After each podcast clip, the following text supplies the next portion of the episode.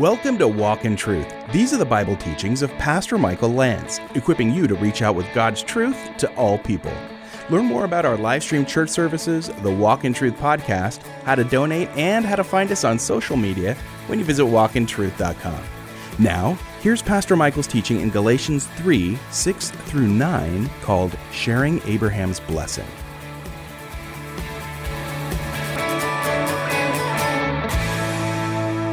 We are looking at a message called Sharing Abraham's Blessing. I'm just going to do four verses together. Once you've uh, kind of settled and located the text, if you're physically able to stand, would you stand to your feet as we share the text together? Galatians 3, verse 6. Even so, Abraham believed God, and it was reckoned to him as righteousness. Therefore, be sure that it is those who are of faith who are sons of Abraham.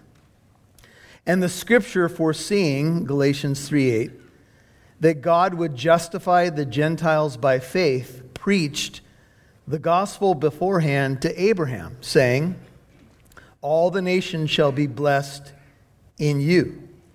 So then, those who are of, of faith are blessed with Abraham the believer. May the Lord write his word upon our hearts. You may be seated.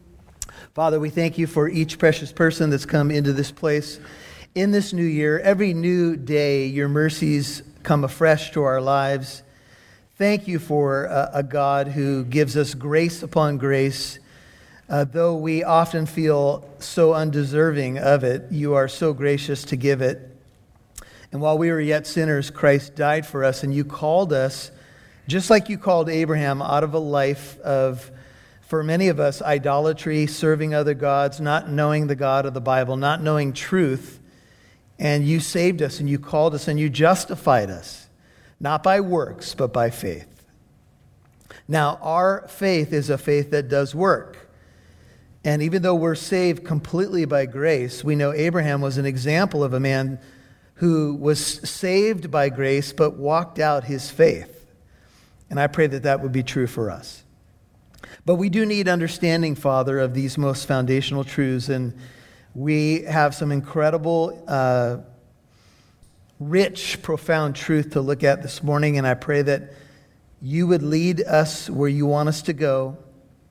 Give us ears to hear, add and take away from what I've prepared so that you would be glorified in what we do and what we say. In Jesus' name, all God's people said, Amen. Well, if you're like me, I, uh, I wrote a lot of cards uh, over the holidays, and uh, I usually end the card with God bless you.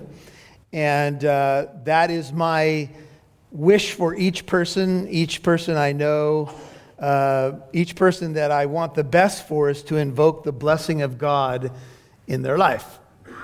When we say God bless you, sometimes we say it after someone sneezes. Uh, we might say it, uh, you know, in a way that we wish the best for them.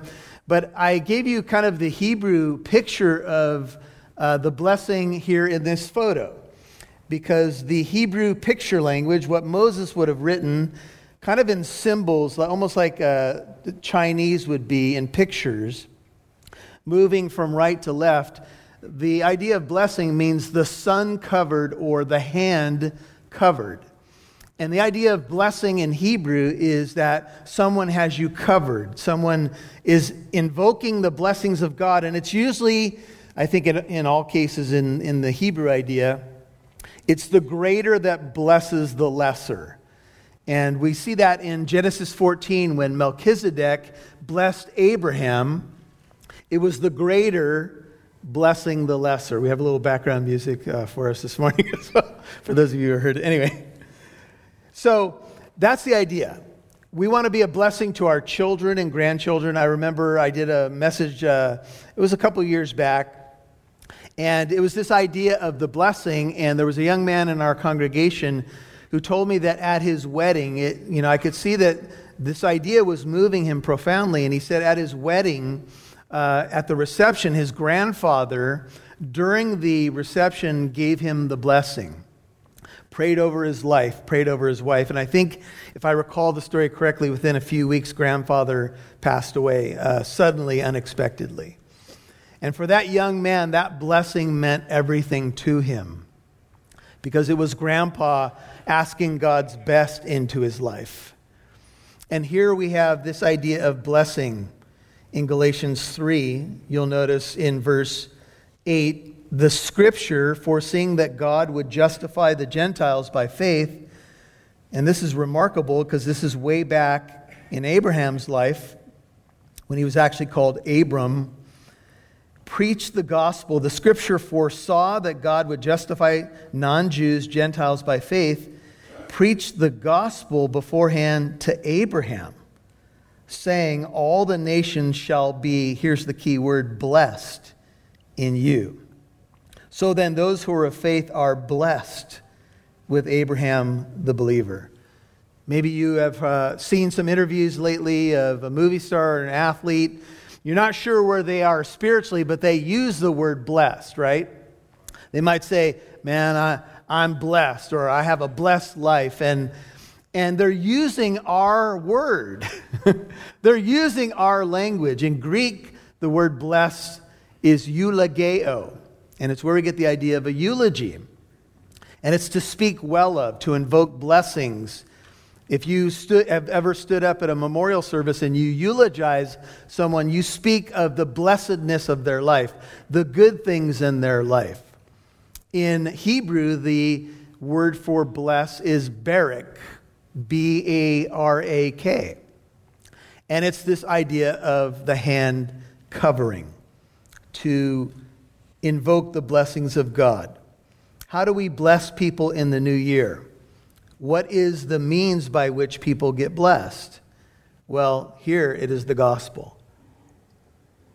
The greatest thing I can give to others is the truth of Jesus Christ. Now, all of you probably realize that three monotheistic religions trace their uh, background to Abraham. You have Judaism, you have Islam, and you have Christianity. And they all trace their their lineage or their, the backdrop of their religion to a man named Abraham. If you're new to the faith, you may know little about Abraham, but Abraham actually is the focal point of much of the early chapters of Genesis. In fact, after the creation account and the flood, Genesis, basically chapters 1 through 11, is the unfolding story of a man who's first revealed to us as Abram, and then he's known as Abraham. And he becomes the father, or what's called the progenitor, of the Hebrew or Israelite or Jewish nation. And he's identified as a Hebrew before we ever have, have the name Israel or Jewish.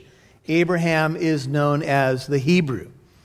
If you write down Joshua 24, I won't go there for the sake of time in your notes. Abraham was called out of a place called Ur of the Chaldees, and it was a very pagan place. It was a place where they worshiped many false gods. His father and grandfather were pagans, they were those who worshiped gods outside the Bible, gods with a small g. And Abraham uh, followed the voice of the Lord. The Lord called him out of Ur, called him out of that life, if you will. We don't know exactly what was happening at that moment in Abraham's life. We don't know if he was dissatisfied with the false gods of his grandfather and father. But something in Abraham perhaps wanted something more, and that may be you this morning. Maybe you've grown up in a system where, you know, you have had religious things in your life. You've gone through religious practices, you have traditions, but you're not sure if it's connected you to the living God, to the truth, to life. And sometimes we grow up in systems that may reflect the true gospel, and we know things, we know information, but we don't know God. So Abraham was called out of Ur of the Chaldees, and he followed God, and he didn't know where he was going. Can you imagine? Just get up, pack your bags, and go, and I'll show you where I want to take you. In 2020, that might be a good prayer for a lot of us, even though it's a dangerous prayer. Lord, wherever you want to take me this year, I'm willing to go. Here I am, Lord. Send me. But could you give me a map? Could you give me GPS? Right. But we're called actually from uh, information in Romans 4 to follow in the footsteps of Abraham, who walked by faith and not by sight. Abraham is an example of an Old Testament believer before circumcision was given, before the law was given, who was made right in God's eyes. And you, if you've been studying the Bible for a while, maybe you've asked this question or come across this question How did a man like Abraham, before the cross, before the resurrection, get saved? He didn't know the gospel like we know the gospel. Uh, to what we understand, he didn't know the name of Jesus. Uh, he didn't, from what we can see in the Bible, understand the coming cross. How was an Old Testament person made right in God's sight? How were they redeemed? It's a good question. Came across a story of redemption about a man named Lou Johnson. He was known as Sweet Lou Johnson. He played for the Dodgers. 1965 World Series hero for the LA Dodgers, the best team in baseball, by the way. Just wanted you guys to know that. Anyway, that's going to cause division in the congregation, right? He tried for 30 years to recover the championship ring he lost to drug dealers in 1971. Drug and alcohol abuse cost him everything from that magical season, including his uniform, his glove, his bat that he used to hit the winning home run in the deciding game. When Dodger president of that time, Bob Graziano, learned that Johnson's World Series ring was about to be auctioned on the internet, he immediately wrote a check for almost $3,500, bought the ring before any bids were posted. He did for Johnson what the former Dodgers outfielder had been unable to do for himself. You'll hear more from Pastor Michael in a moment. Life on the go can make it difficult to catch up on your study in the Bible. If you think about it, Walk in Truth with Pastor Michael Lance is here for you kind of like a daily supplement to help your spiritual growth. You can listen to Walk in Truth whenever you want because it's on podcast too.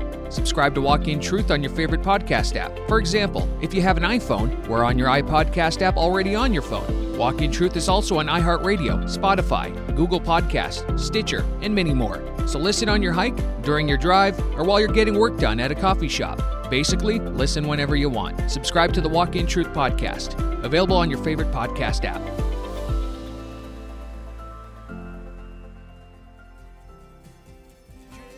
We'd love to see who's listening, so please connect with us on Facebook, Twitter, or Instagram. Just do a search for Walk in Truth Show. Now, back to Pastor Michael Lance right here on Walk in Truth. Drug and alcohol abuse cost him everything from that magical season, including his uniform, his glove, his bat that he used to hit the winning home run in the deciding game. When Dodger president of that time, Bob Graziano, learned that Johnson's World Series ring was about to be auctioned on the internet, he immediately wrote a check for almost $3,500, bought the ring before any bids were posted. He did for Johnson what the former Dodgers outfielder had been unable to do for himself. Johnson at the time was 66, now in his 80s, who has been uh, drug free for years and a Dodger community relations employee. He wept when given the gold ring and he said, It felt like a piece of me had been reborn. That's what redemption really is. It's we lose everything that's most important to us and it gets bought back by someone that maybe we didn't realize even loved us. That's what redemption is it's, it's to be purchased back by God. I know if I was to ask uh, for a line of people to come up here and share the redemption stories, one after another of you would share what God has done for you. It's amazing what He's restored back into my life, the foundation that He's allowed me to live from. And so the text begins in verse 6 even so, or if you have an NIV, Galatians 3 6 says, Consider Abraham. Take a moment, consider him. Abraham believed God, and it, his belief, was reckoned to him as righteousness. NIV, he believed God, and it, the belief, was credited to him as righteousness. Now, we threw out the question how was an Old Testament saint saved before the cross? The same way that you and I are saved by believing in God. Some of the reformers used to say that the greatest worship that you can give God is to trust what he says, to trust his word. Illustrations given, I think it originated with John Piper, and it's this illustration. Imagine that you're playing on a team and your coach sends a play in. Let's say you're a football player, basketball player. Your coach draws up a play. If you are going to be true as an athlete, you're going to carry out the play of your coach. You're going to take his word that he's called the best play.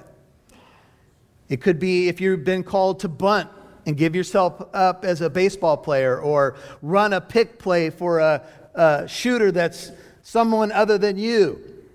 The coach wants him to take the shot. If you trust your coach, you are taking what he said and you're saying, I believe that your word is true. We should do what you say. Your doctor gives you a diagnosis, he, he prescribes medication.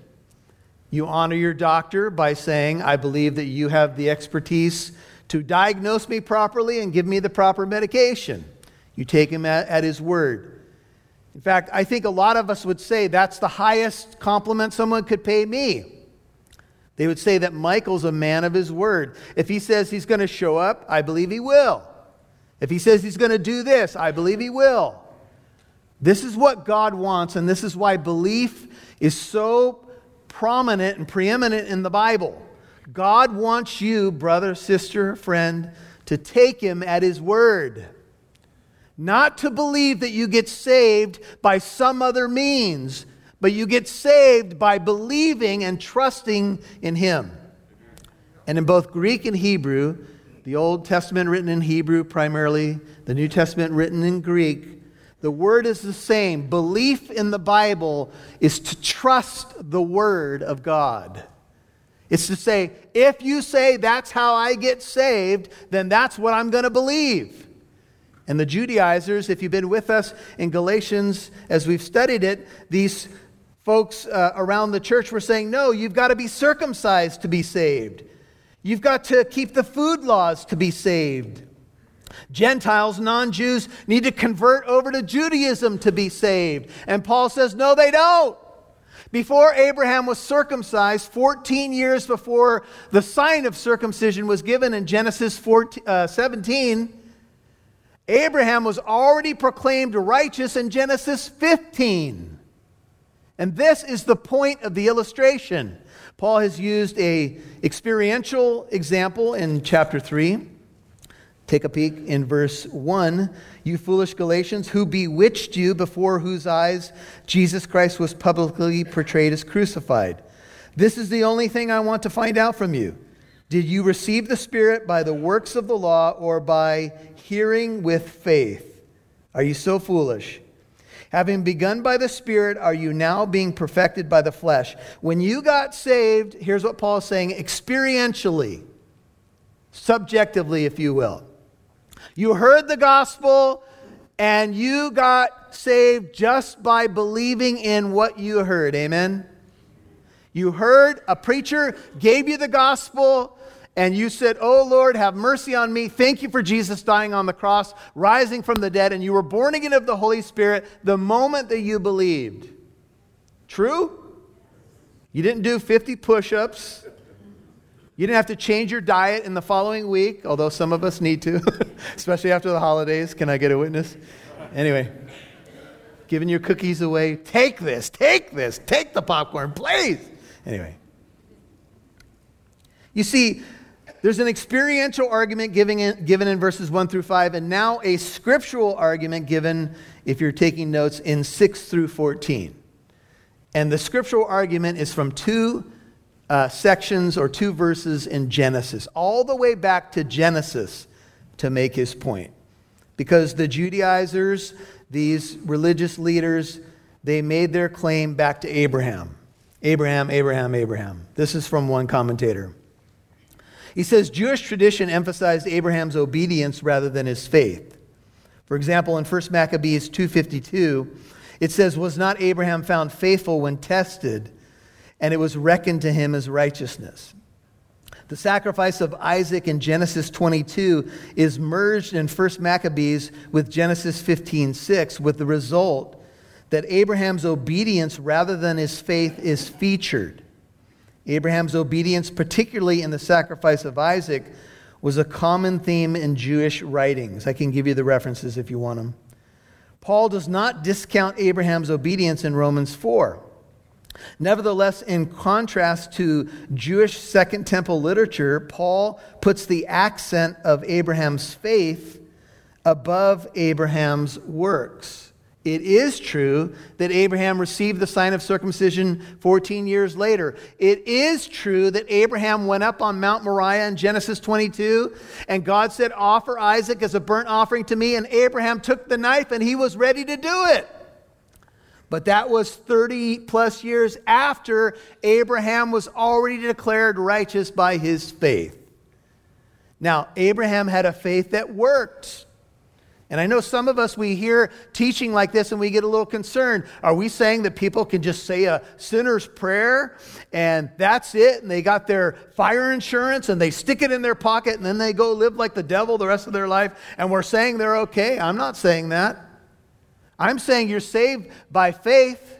Saving faith is what it's all about. But saving faith is not going to be without works. Amen? A true faith is going to produce fruit. And if you don't have fruit in your life, go back and look at the root. If you don't have fruit, you better re examine the root. But if you are born again, fruit is going to come out. It's going to come out of your life at different, uh, in different ways. You're going to have stages, if you will. You're going to grow. Sometimes we'll have seasons of dryness. But you don't have to be on a roller coaster in the Christian faith. Because your salvation is not based upon performance, it's based upon a finished work accomplished for you and me at the cross. You've been listening to Sharing Abraham's Blessing, Part 1 on Walk in Truth. Pastor Michael's teaching in Galatians 3, verses 6 through 9. And remember, if you missed any part of today's program, you can listen on walkintruth.com or wherever you get your podcasts. Just so you know, Pastor Michael is the senior pastor of Living Truth Christian Fellowship in Corona, California, and Pastor Shane is the worship leader. As things have slowly reopened, you're invited to attend either our Wednesday night service or one of our Sunday morning services. Also, if you don't live in Southern California or you'd rather watch online, we do live stream the services as well. You can find Living Truth Christian Fellowship on YouTube and by going to walkintruth.com. Either online or in person, Pastor Michael and the Walk in Truth team would love it if you'd join us. Now, here's Pastor Michael with a word. Well, you may be listening right now to Walk in Truth and saying, Man, I'm losing my faith. What does that mean to lose your faith? Well, sometimes we just begin to doubt. Sometimes we take too many body blows. We see too much corruption and evil, and we start to just kind of lose hope. What do you do in times like that?